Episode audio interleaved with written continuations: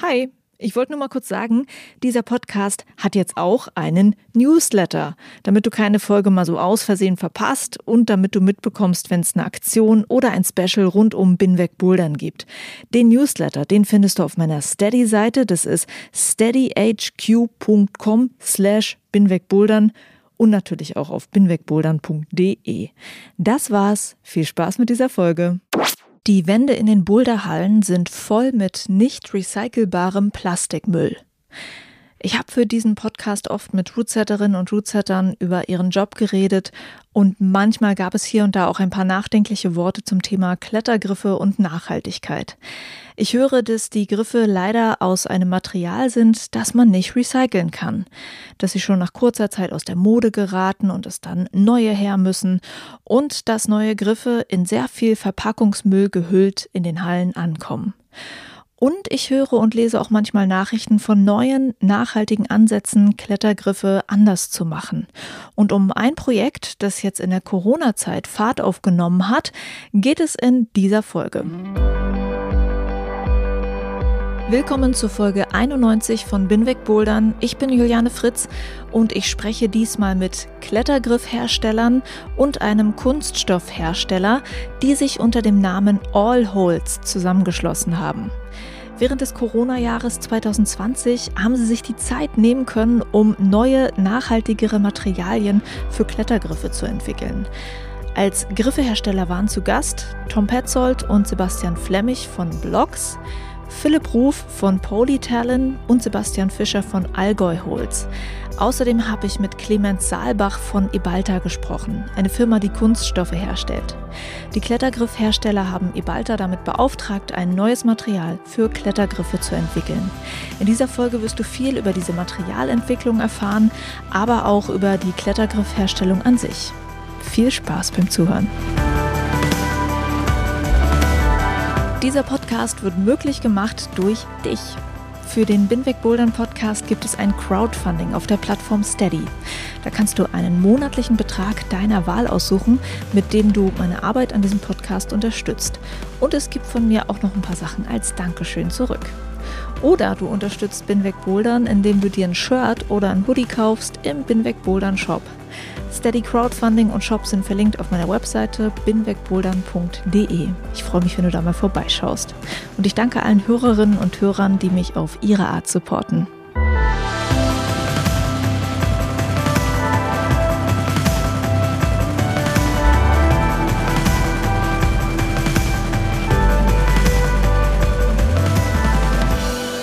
Klettergriffe nachhaltiger machen. Das ist eines der Ziele von All Holds, ein Netzwerk von Klettergriffherstellern. Mit dabei sind im Moment Virgin Grip, Blocks, Polytalon, Allgäu Holds und Holding Grips. Mit einigen von ihnen habe ich für diese Folge gesprochen. Bevor wir einsteigen in die Frage, was machen die denn genau, um Klettergriffe weiterzuentwickeln, brauchen wir erstmal einen kleinen Grundkurs in Materialkunde. Und zur Info, wir reden in dieser Folge von Kunststoffklettergriffen und nicht von Holzgriffen oder Holzvolumen. Also woraus bestehen diese Kunststoffklettergriffe? Für Klettergriffe gibt es im Prinzip zwei Hauptmaterialien. Das sind entweder Polyurethanharz oder Polyesterharz. Beides sind so zwei Komponentensysteme. Das heißt, man hat ein Harz und ein Härter, die kippt man zusammen und dann reagiert das Ganze und wird fest. Und dann hat man am Ende einen wunderschön geformten Griff in der Hand. Und je nachdem, welches Material man benutzt, hat man verschiedene Eigenschaften. Das ist Sebastian vom Griffehersteller Blocks. Er hat erklärt, welche beiden Materialien hier im Spiel sind. Polyester, kurz PE, und Polyurethan, kurz PU. Und was die Eigenschaften und Unterschiede von PE und PU sind, das habe ich Clemens vom Kunststoffhersteller Ebalta gefragt. Ganz klassisch äh, wurden oder werden Klettergriffe immer noch aus Polyester gefertigt. Das ist ein recht günstiges Material, ziemlich gut von der Witterungsbeständigkeit. Da kommt viel Füllstoff rein. Und äh, der Nachteil bei diesen Polyestergriffen ist einfach mal gesundheitlicher Aspekt beim Verarbeiten. Also dieses Styrol, man merkt, es beißt. Also wenn jemand schon mal so ein Autospachtel in der Hand hatte, das riecht ganz unangenehm, das möchte man dann auch nicht. Und was halt durch diesen hohen Füllstoffgehalt einfach der Fall ist, dass die Griffe sehr spröde auch sind. Also das heißt, wenn die runterfallen und man hat dann dünn auslaufende Kanten, dann brechen die eben auch mal ganz leicht ab. weil einfach das Material an sich äh, nicht so viel aushält, sondern muss man einfach mit relativ dicken Wandstärken arbeiten. Und dann kommt man eigentlich eher in die Richtung Polyurethan. Das ist quasi jetzt der neuere Trend, würde ich jetzt mal sagen, am Markt. Das PU hat relativ gute Eigenschaften im Bezug auf die Schlagzähigkeit. Man kann dann dünnere Wandstärken bei diesen Griffen realisieren. Also wenn man schon mal den Griff von hinten gesehen hat, sind die dann teilweise nicht komplett massiv, sondern dann sieht man einfach ein, Loch hinten drinnen und die Wandstärke ist einfach nur noch maximal einen halben Zentimeter oder sowas stark. Ne? Und dadurch kann man dann trotz höherem Preis des Materials auch das Gewicht reduzieren. Also im besten Fall nimmt man quasi ein ungefülltes Polyurethan. Das hat sehr gute Eigenschaften und hat dann relativ leichte, große Griffe. Und die Polyestergriffe haben gewisse Limitierungen im Design, aber mit dem PU ist man dann deutlich flexibler. Übersetzt vom Kunststoffhersteller zu den Anforderungen in der Kletter- und Boulderhalle. PE-Griffe sind günstiger, was für den Einkauf der Hallenbetreiberinnen und Betreiber natürlich super ist. Und PE ist zugleich sehr gut haltbar und bruchanfällig. Also das Material ist sehr fest, deshalb ist die Oberfläche sehr beständig. Doch die Festigkeit führt dazu, dass die Griffe so spröde sind, dass man sie besser nicht fallen lässt, weil sie eben schnell brechen.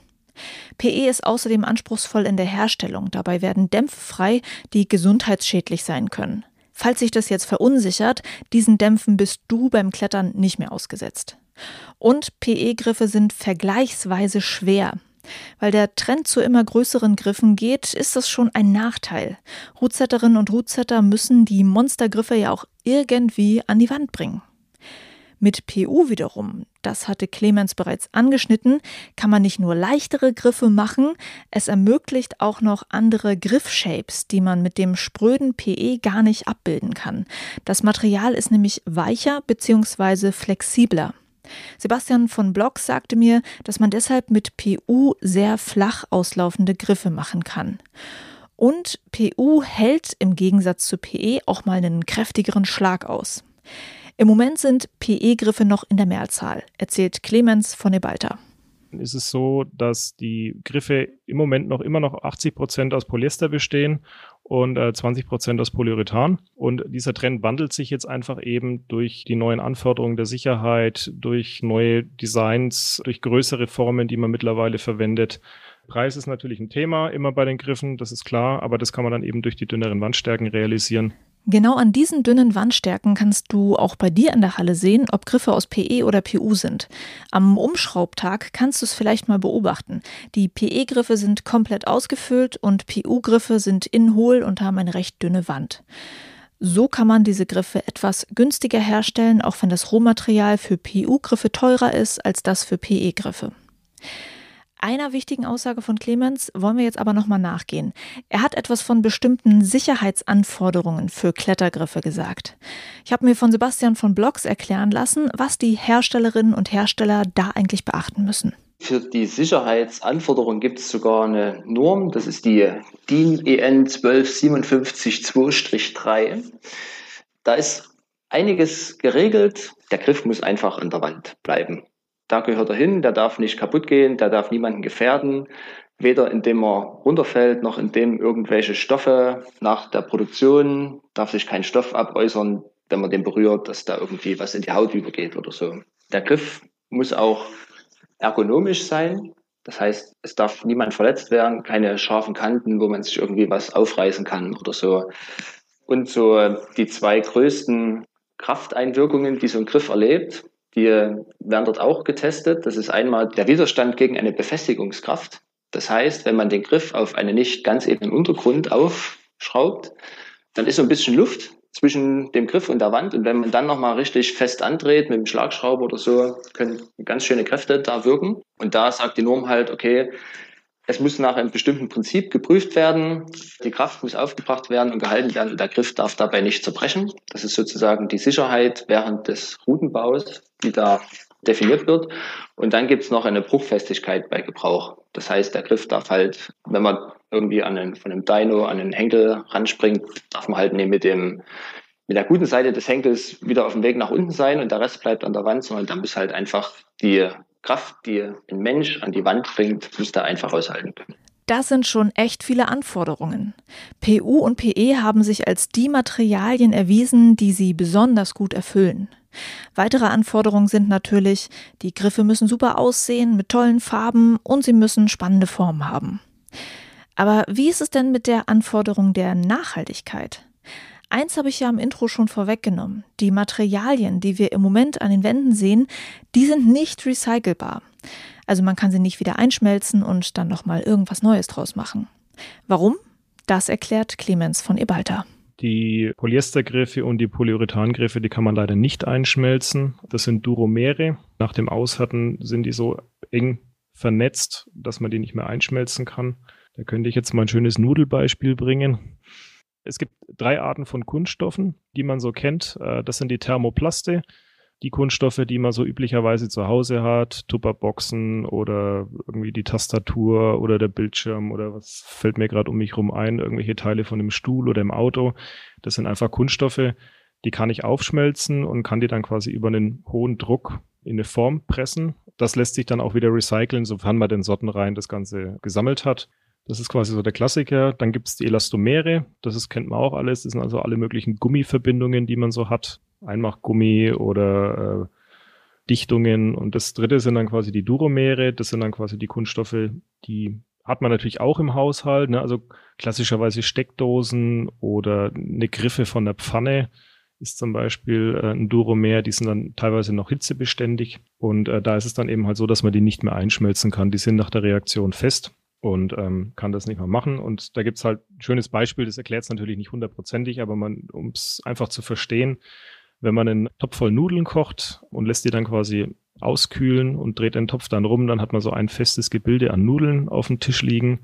Und man könnte jetzt quasi da wieder ein bisschen Wasser reingeben oder das Ganze warm machen und dann werden diese Nudeln wieder so weich, dass ich auch eine einzelne Nudel rausziehen kann oder dieses ganze Gebilde einfach nochmal umformen kann. Wenn ich jetzt äh, das dann übertrage auf die Elastomere, ist es dann halt so, dass man da vielleicht ein bisschen weniger Nudeln drin hat, aber man, verknotet einfach einzelne Nudeln miteinander. Das heißt, ich habe dann zwar ein Gebilde, was so irgendwie halbwegs elastisch ist, aber ich kann vielleicht noch eine einzelne Nudel rausziehen, aber ich kann dieses ganze Gebilde nicht mehr in seine Einzelteile zerlegen, weil dann einfach diese Knoten drin sind. Und beim Duromer oder Duroplast ist es dann halt einfach so, dass diese Verknotungspunkte sind dann nochmal deutlich mehr. Das heißt, das Gebilde an sich ist schon sehr stabil und steif. Ähm, ich kann es zwar warm machen, ich kann es noch ein bisschen verformen, nenne ich es jetzt mal, aber ich kann es einfach nicht mehr komplett in seine Einzelteile zerlegen. Das finde ich immer so eine schöne anschauliche Möglichkeit äh, zu zeigen, was es denn für Unterschiede beim Kunststoff gibt, die man denn so hat. Ne? Und die Polyester- und äh, PU-Griffe sind halt einfach nicht recycelbar, leider. Also nicht aufschmelzbar. Was allerdings theoretisch möglich wäre, ist eine chemische Verwertung. Dadurch könnte man PE und PU wieder in seine Einzelbestandteile zerlegen. Allerdings, sagte mir Clemens, ist dieses Verfahren so teuer, dass es für eine Halle nicht in Frage kommt, die Griffe in eine solche Anlage zum Recyceln zu schicken. Es steht also die Frage, was machen Hallenbetreiberinnen und Betreiber eigentlich mit ihren alten Griffen, wenn die mal durch sind? Das habe ich Tom von Blogs gefragt. Der ist ja nicht nur Griffehersteller, sondern in Chemnitz auch Betreiber der Boulderhalle Boulder Lounge. Wenn ein Griff durch ist, äh, ist halt immer die Frage, für wen ist der durch? Ist der durch für einen kommerziellen Hallenbetreiber, der Eintritt verlangt und äh, seinem Kunden entsprechend dafür auch was bieten muss? Oder ist er völlig hinüber und überhaupt gar nicht mehr für ein, für ein Klettern brauchbar? Meistens ist es so, dass Griffe in den Hallen aussortiert werden, die an einer privaten Kletterwand immer noch viele Jahre leben können. Und deswegen machen das die meisten Hallenbetreiber so, dass sie, wenn sie Griffe aussortieren, die tatsächlich an ihre Kunden für einen relativ günstigen Kilopreis oder irgendwas abgeben. Also wir machen das hier in der Water Lounge Chemnitz ebenfalls so. Und ich frage mich ja immer, wo unsere nicht geringen Mengen an aussortierten Griffen eigentlich immer so hin verschwinden. Aber es gibt tatsächlich da eine ganz gute Nachfrage unter den Kunden, die sich immer darüber freuen, wenn sie dort ja mal für einen schmalen Euro eine ganz ordentliche Menge an Griffe für ihre Heimwände bekommen. Also wir haben eigentlich nie Probleme, diese abgenutzten Griffe dort einer zweiten Nutzung zuzuführen. Natürlich ist es irgendwann so, dass ich auch Griffe habe, die entweder halt wirklich so glatt sind, dass sie für keinen mehr irgendeinen Sinn machen. Das ist vor allem vielleicht weniger bei großen Griffen, mehr so bei kleinen Spackstritten oder sowas dann der Fall, dass sie so poliert und glasig sind, dass einfach niemand mehr was damit anfangen kann. Oder dass halt ein Griff mal runtergefallen ist und tatsächlich ähm, zerbrochen, was halt bei PE vor allem auch passieren kann. Dann kann auch keiner mehr irgendwas damit anfangen. Die Sachen sind dann tatsächlich ein Fall für die Restmülltonne, was ja schon einfach ein Problem auch ist, über das ja, die wenigsten sprechen. Aber tatsächlich gibt es bis jetzt, es gibt vielleicht den einen oder anderen Ansatz, diese alten kaputten Griffe zu schreddern und als Füllstoffmaterial in anderen Produkten bis hin zum Straßenbau oder wo auch immer zu verwenden. Aber jetzt keinen definierten Prozess, den man tatsächlich in der Produktion von Klettergriffen aktuell wirklich geht. Kleine Unterbrechung an dieser Stelle. Ich habe auch Philipp von Polytellen gefragt, ob er weiß, dass man alte geschredderte Griffe als Baustoffe oder Füllstoffe verwenden kann. Die haben das bereits versucht, dafür Abnehmer zu finden, ohne Erfolg. Meines Wissens weiß ich nicht, wo das schon im großen Maßstab gemacht wird für Klettergriffe. Wir haben das tatsächlich schon mal ins Auge gefasst. Das hat dann bei uns schnell wieder geendet, weil die Massen, die da nachgefragt werden, die fallen bei uns nicht an. Also da geht es dann schon eher wirklich nur um Tonnen und nicht um Kilogramm. Man soll es nicht glauben, aber das Problem ist hier nicht zu viel Müll, sondern zu wenig Müll. Weiter mit Tom von Blogs. Das Einzige, was aktuell existiert, ist das sogenannte Upcycling, was bedeutet, dass man glatte, abgenutzte Griffe nochmal mit einer äh, Beschichtung, wie sie zum Beispiel auch auf dem Holzvolumen drauf ist, im Nachgang versieht. Tatsächlich gibt es einen Klettergriffhersteller in Deutschland, der diesen Service, das Griff-Upcycling, anbietet. Das ist die Firma Allgäu Holz. Ich habe mit Sebastian Fischer von Allgäu Holz gesprochen. Die Grundidee ist gewesen, daher ist es bei uns halt entstanden, dass ich sag mal alte Griffe, die meistens glatt sind, weil sie halt einfach abgerieben sind. Teilweise sind sie auch noch verblichen, weil sie halt zu lange im Sonnenlicht hängen oder sonst was. Aber die Griffe von der mechanischen Seite her ja normalerweise in gutem Zustand sind, also die sind noch nicht zerbrochen oder sowas. Da kommen zwei Schichten drauf oder drei Schichten sogar. Das ist ein Epoxidharz, das sozusagen äh, mit einem Mineralstoff, also sowas ähnliches wie Sand kann man sich vorstellen. Das bringt quasi die Rauheit und dann im Anschluss kommt eine spezielle Farbe drüber, die sehr widerstandsfähig ist und äh, sehr hochdeckend ist und auch UV-stabil ist, dass sie eben im Außenbereich verwendet werden kann. Die Frage ist natürlich, wie teuer ist das Ganze und lohnt sich das Upcyclen für die Hallen? Im Großen und Ganzen ist es günstiger, als einen Griff neu zu kaufen. Je größer die Griffe sind, desto mehr lohnt sich sozusagen. Also, weil der Griff dann natürlich immer teurer wird und dann wird unser Preis in Relation zum Neupreis des Griffs niedriger. Bei einem Tritt, wenn man jetzt wirklich kleine Tritte hat, da ist es wahrscheinlich so, dass man im Endeffekt genauso viel zahlt, wie wenn man den neu kaufen würde. Da ist es dann Geschmackssache, ob man das macht bei uns oder nicht. Man hat halt immer noch, sage ich mal, den Vorteil, dass man halt trotzdem den Griff nicht wegschmeißt und den einfach wiederverwenden kann. Und absolut gesehen ist es dann auch nicht so teuer, ob ich jetzt quasi äh, ein Euro für einen Tritt zahle neu oder ein Euro für einen Tritt zahle bei uns sozusagen, ist dann auch wurscht. Und die meisten Kunden, so erfahrungsgemäß, fangen da jetzt auch nicht großartig an, alles auszusortieren, sondern die gehen quasi in ihr Grifflager in die hinterste Ecke, wo die Griffe stehen, die eh keiner mehr verwenden will, die kein Routenschrauber mehr verschraubt und schicken uns die einfach und los geht's. Die Qualität dieser Neubeschichtung ist sehr gut, meinte Sebastian, in etwa gleichwertig mit dem Neukauf. Meine Interviewgäste sagten mir, dass es mitunter aber auch Griffe gibt, deren Oberfläche schon nach zwei Schraubsessions in der Halle durch ist. Und so ist der gerade neu gekaufte Griff unbrauchbar geworden. Gerade bei solchen Griffen kann die Qualität der Griffoberfläche nach dem Upcycling sogar noch hochwertiger sein. Und man kann das Upcycling mehrere Male machen. Es spricht zumindest von unserer Warte aus nichts dagegen, den Griff auch öfter zu beschichten. Haben wir teilweise auch schon gemacht. Solange nicht beschädigt ist, also wirklich, dass er quasi einfach einen großen Riss oder sowas drin hat, wo man sagt, okay, also den Griff, den machen wir nicht mehr, weil sonst wird er bloß wieder eingeschraubt und dann zerbricht er an der Wand. Ist zwar nicht unser Problem, aber muss ja trotzdem nicht sein.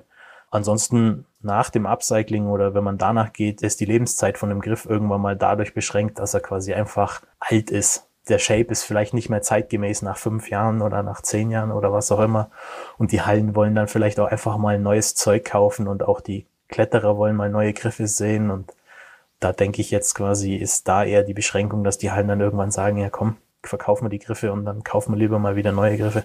Von Rootsetterinnen und Rootsettern habe ich gehört, dass es mitunter sehr schnell geht, dass Griffe aussortiert werden, weil man den Kunden etwas Neues bieten möchte. Bei Hallen, die zu einer Kette gehören, kann man dieses Problem leicht lösen, indem man die Griffe praktischerweise unter den Hallen austauscht. Und eine Binweg Bouldern Hörerin hatte mir noch was Spannendes geschrieben. In den USA gibt es eine Firma, die Klettergriffe an Hallen verleiht. Wäre das nicht ein Modell, das man sinnvoll zusammen mit dem Griff-Upcycling verbinden kann? Ein Griffset geht für ein halbes Jahr an Halle XY, wird danach wieder aufgefrischt und kann dann an die nächste Halle vermietet werden. Die Kunden der einzelnen Hallen haben somit immer wieder Abwechslung und die Griffe bleiben länger in Umlauf.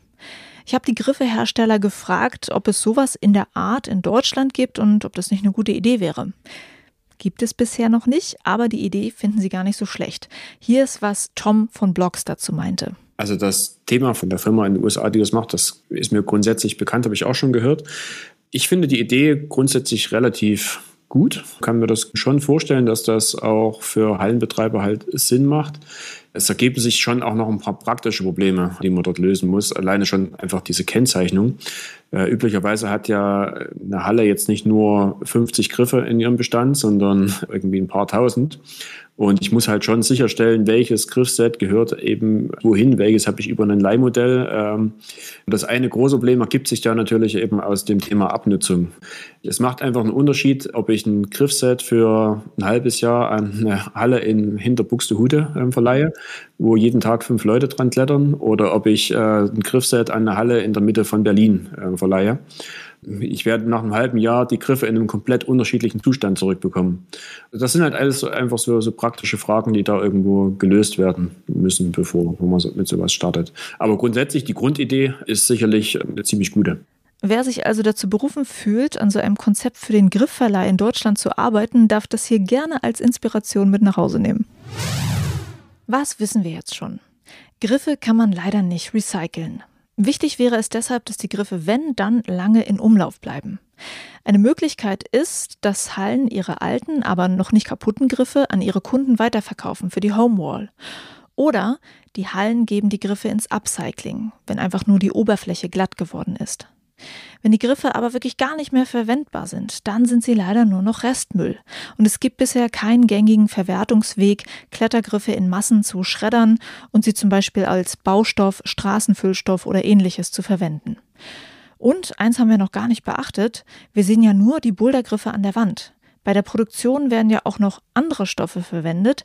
Da fällt auch nochmal Müll an. Deshalb gehen wir mit Sebastian von Blogs nochmal zurück auf Null. Also der Griff, den man an der Wand sieht, ist im Prinzip das Ergebnis eines langen Produktionsprozesses. Das Leben eines Griffes fängt an, indem sich irgendjemand hinsetzt und aus einem Polyurethanschaum eine Urform shaped. Das ist so wie Steckmasse für Blumen. Und mit so einer Urform kommt er im Prinzip zu uns oder machen die Hersteller selber. Und aus der Urform wird eine Negativform gemacht. Das heißt, es wird ringsrum in Silikonhaut gegossen und in die Silikonhaut kommt dann das Harz für den Griff. Und erst aus der Silikonhaut kommt dann der Griff am Ende raus und nur das sieht der Kletterer im Prinzip. Also bis dahin ist schon viel Material durch die Produktion einfach verbraucht worden. Dazu kommt natürlich noch die ganze Verpackung für den Transport, Reinigungsmittel. Es fallen natürlich auch Reste an. Das heißt, es wird nicht, selbst beim Gießen nicht alles verbraucht weil das Material einfach in den Behältern anhaftet. Ja, also es entsteht schon eine Menge noch ringsrum, was dabei abfällt an Müll, an Reststoffen, an Wertstoffen, die dann teilweise wiederverwertet werden, also recycelt werden oder im Endeffekt thermisch wiederverwertet werden. Bei der Frage, wie können Klettergriffe nachhaltiger werden, muss man also auch an die Produktion denken.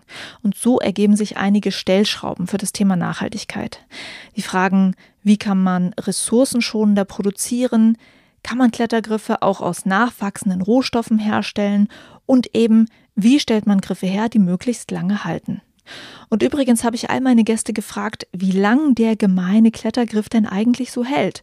Und da gibt es einfach keine eindeutige Antwort drauf. Das ging von Früher hat man gesagt, dass ein Griff zehn Jahre durchhalten sollte, bis zu es gibt leider Griffe, die sind schon nach zweimal Umschrauben nicht mehr zu gebrauchen. Schauen wir uns mal den Produktionsprozess an, zusammen mit Philipp vom Griffhersteller Polytalon. Die haben geprüft, was sich da noch optimieren lässt. Wir haben uns so ein bisschen die Herstellung, einfach den Produktionsprozess, haben wir ins Visier genommen und den effizienter herzustellen. Also so der berühmte Dreiklang, der Nachhaltigkeitsdreiklang, Reduce, Reuse, Recycle, der funktioniert da eben nicht. Im Duroblast-Bereich sage ich jetzt mal, oder nicht so einfach. Deshalb funktioniert nur noch Reduce und Reuse. Und äh, wir sind eben, haben den Fokus auf dem Reduce und da geht es sehr viel um die Herstellung und um die angesprochenen Gussformen. Wir haben uns den Prozess angeschaut und haben gesagt, okay, der meiste Müll fällt einfach bei der Gussform an aus Silikon und haben uns da was überlegt, wie kann man diese, dieses Silikon viel besser anpassen an den Griff, also dass ich nicht so viel unnötiges Material da habe, sondern wirklich nur ganz dünne Schichten um den Griff rum, um da Material zu sparen und es gleichzeitig auch flexibler zu machen, dass ich nicht mehr so viel Kraft brauche, auch um den Griff zu entformen. Und die Lösung haben wir eben durch einen relativ hohen 3D-Technologieaufwand gefunden. Also wir scannen die Griffe immer ein mit 3D-Scanner und daraus bauen wir dann praktisch erstmal im 3D-Modell Formen, drucken die dann aus im 3D-Drucker und haben dann durch eben diese genaue Anpassung an den Griff, haben nur noch ganz, ganz dünne Silikonschichten zwischen dem Griff praktisch und der 3D-Druckform. Haben wir ganz, ganz dünne Silikonschichten, so drei bis fünf Millimeter und können dadurch bis zu 80 Prozent Silikon sparen. Sorgen eben auch mit einer sehr dünnen Wandstärke dafür, dass die flexibler sind, die Formen, und die halten dadurch auch länger. Also ich habe dann mehr Abgüsse. Statt 50 gehen dann halt 80 oder 90 Abgüsse. Das spart natürlich, wie gesagt, nicht recycelbaren Müll und auch Kosten. Zu Beginn hatte ich ja erzählt, dass neue Griffe oft in vielen Schichten Plastik verpackt in den Hallen ankommen. Auch das machen Polytalent anders. Wir nutzen ausschließlich Papierverpackungen, also haben da keinen Kunststoff, da wird jetzt nichts eingeschweißt oder so. Wir haben dann praktisch jeden Griff in einer Papierverpackung bisschen mehr mit mehr Kosten verbunden, aber wenn man das, das richtige Recyclingpapier benutzt, dann kommen die Griffe trotzdem heil an und ich habe eben dann keinen zusätzlichen Plastikmüll. Ich habe Philipp noch gefragt, wie es denn mit Alternativen zu PU und PE aussieht. Man kommt schwer weg vom Duroplast in dem Bereich, weil der eben so alles mitbringt, was man braucht dafür. Alternative Sachen wären dann Mineralgusswerkstoffe, solche Geschichten mit Basis auf Quarzsand zum Beispiel, dass man dann noch mit einem gewissen Härter versieht, damit man eben einen festen Werkstoff nachher hat. Aber wie gesagt, äh, das haben wir mal in Ansätzen versucht, aber das sind wir noch nicht wirklich weit in der Entwicklung.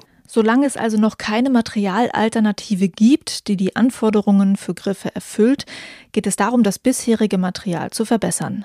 Genau dazu haben ja die Hersteller im Allholz-Netzwerk den Kunststoffhersteller Ebalta mit ins Boot geholt um einen neuen Kunststoff zu kreieren, der die Sicherheitsanforderungen für Klettergriffe erfüllt, der langlebig ist und der vielleicht auch noch einen Anteil nachwachsender Rohstoffe enthält. An dieser Stelle springen wir also nochmal wieder rüber zu Clemens von Ebalta. Ich habe mir von ihm erzählen lassen, wie Allholz überhaupt entstanden sind. Was ich da spannend finde, ist, dass es losging mit einem Problem, das man in der Klettergriffindustrie für unlösbar gehalten hatte.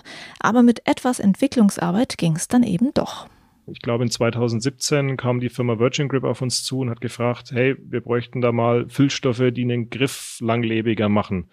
So, und dann haben wir irgendwie erstmal telefoniert und dann habe ich nur einen ganzen Bauchladen an Füllstoffen, die wir so im Haus haben, habe ich ihm mal geschickt.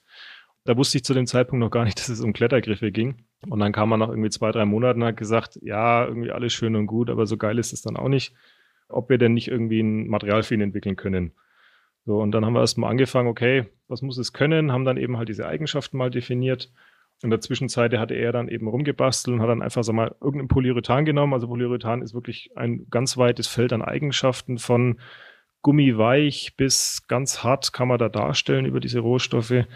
Und äh, er ist dann halt so ein bisschen auf die Klappe gefallen, weil er einfach Griffe gemacht hat und die haben einfach nicht diese Langlebigkeit gehabt, sondern die waren halt relativ schnell kaputt.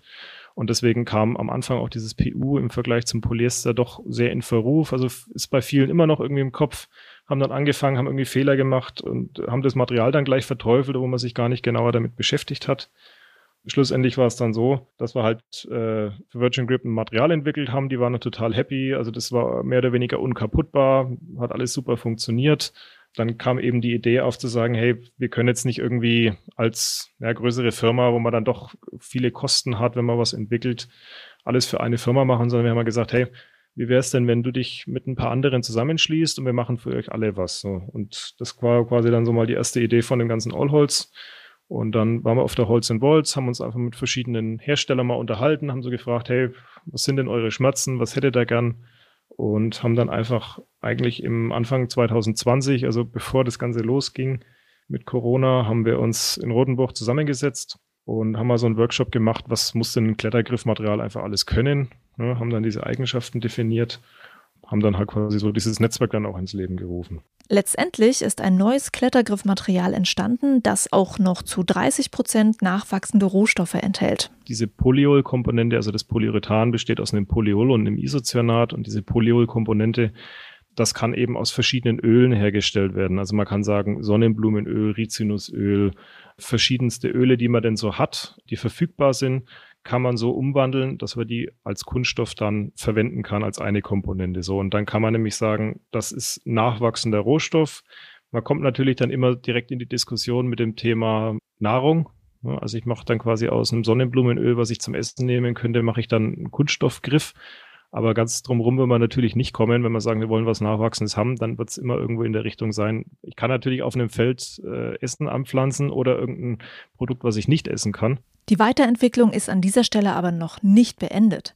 Clemens sagte mir, dass da sicher noch mehr möglich ist und dass die nachhaltige Bewegung noch mehr gepusht werden kann, wenn mehr Kunden nachhaltige Produkte verlangen und natürlich, wenn es auch eine Bereitschaft gibt, für diese Weiterentwicklung Geld auszugeben.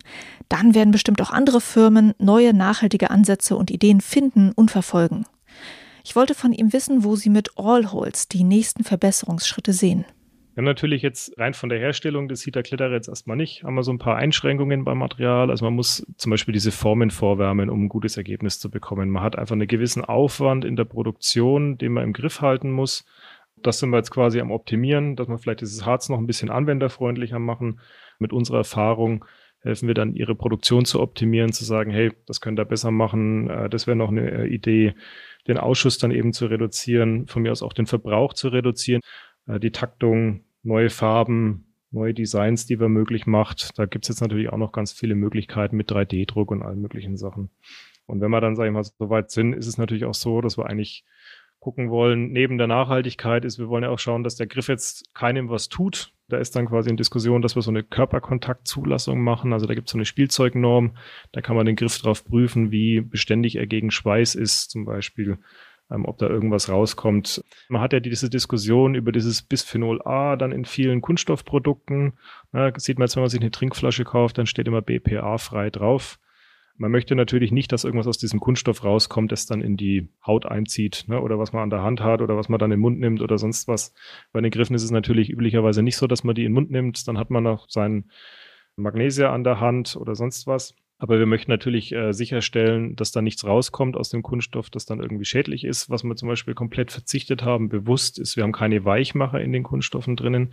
Also Weichmacher ist ja immer sowas, was dann doch flexibel, schlagzäh irgendwo macht. Das kann aber natürlich über die Zeit aus dem Kunststoff rauskommen und das hat man dann eben halt auf der Hand und das äh, möchte man nicht und deswegen haben wir uns bewusst dagegen entschieden, da Weichmacher zu verwenden. Deswegen mussten wir halt da ein bisschen tricksen, dass man die Eigenschaften so hinbekommt.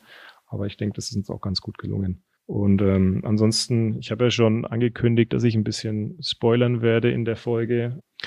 Die Firma Balder ist seit Anfang des Jahres klimaneutral. Das heißt, alle Emissionen, die wir bei uns im Werk emittieren, die kompensieren wir. Zum einen ist natürlich so, wir nutzen dann Ökostrom, wir haben PV auf dem Dach, und dann gibt's aber natürlich auch einfach Sachen, die kann man nicht kompensieren. Also irgendwelche Dienstreisen von einem Außendienst. Ne? Den Diesel kann man da nicht einsparen oder dann haben wir halt irgendeinen Ofen, der mit Gas läuft oder sonst was. Diese Emissionen, die tun wir komplett ausgleichen über Klimaschutzprojekte.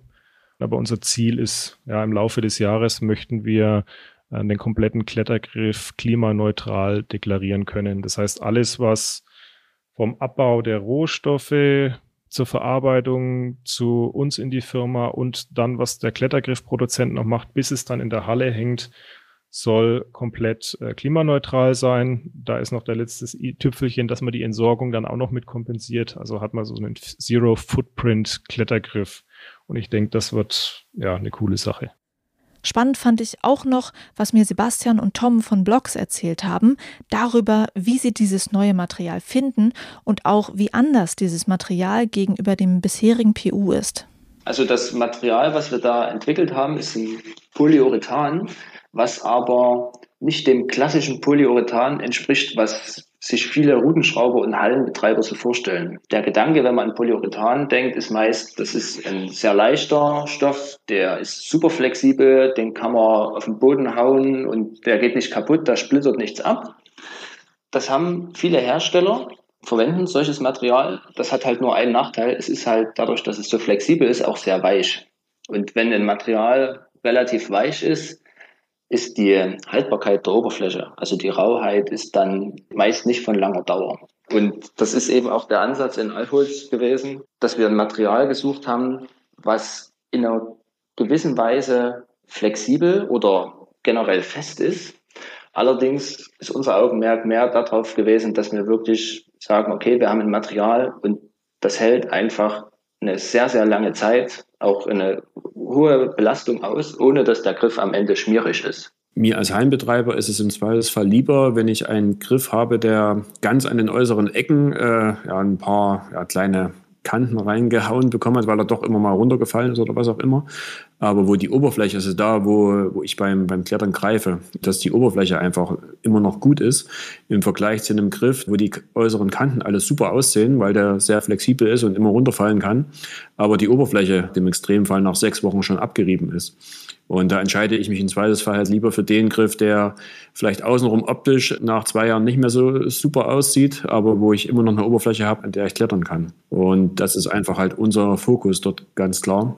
Man muss halt sagen, es gibt halt nicht die magische Formel, die mir einen Griff bringt, der super flexibel ist und gleichzeitig zig Jahre hält. Äh, es ist immer irgendwo ein Kompromiss, den man halt für sich irgendwo auslegen muss und für sich entscheiden muss, was, was ist mir wichtiger. Und wie Sebastian schon sagte, wir haben uns halt ganz klar für die möglichst langlebige Oberfläche entschieden. Du siehst, das perfekte Material für Griffe zu finden ist ziemlich schwer.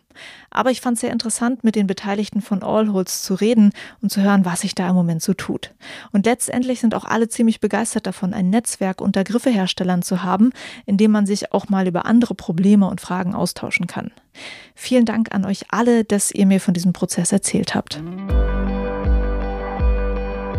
Ich hoffe, dir hat dieser Einblick in die Klettergriffherstellung gefallen. Wahrscheinlich hätte man auch noch mit mehr Herstellern reden können, die weitere spannende Ideen haben. Ich habe das Gefühl, dass sich in der Kletter- und Boulder-Szene echt viel tut und auch immer mal wieder neue Ideen und Produkte auf den Markt kommen. Ich hoffe also, dass ich auch in Zukunft wieder solche Projekte hier im Podcast vorstellen kann. Bis dahin, vielen Dank dir fürs Zuhören und bevor ich raus bin, noch eine Ankündigung für die kommenden vier Folgen. Die werden nicht wie gewohnt an einem Sonntag erscheinen, sondern an einem Dienstag. Die Folgen sind nämlich in Kooperation mit einer bestimmten Kletterwebseite entstanden. Ich glaube, ich kann es noch nicht genau verraten, aber du wirst es ja schon in der nächsten Folge erfahren, die dann wie gesagt an einem Dienstag kommt. Viel Spaß damit, Juliane mein Name und ich bin weg, Bouldern.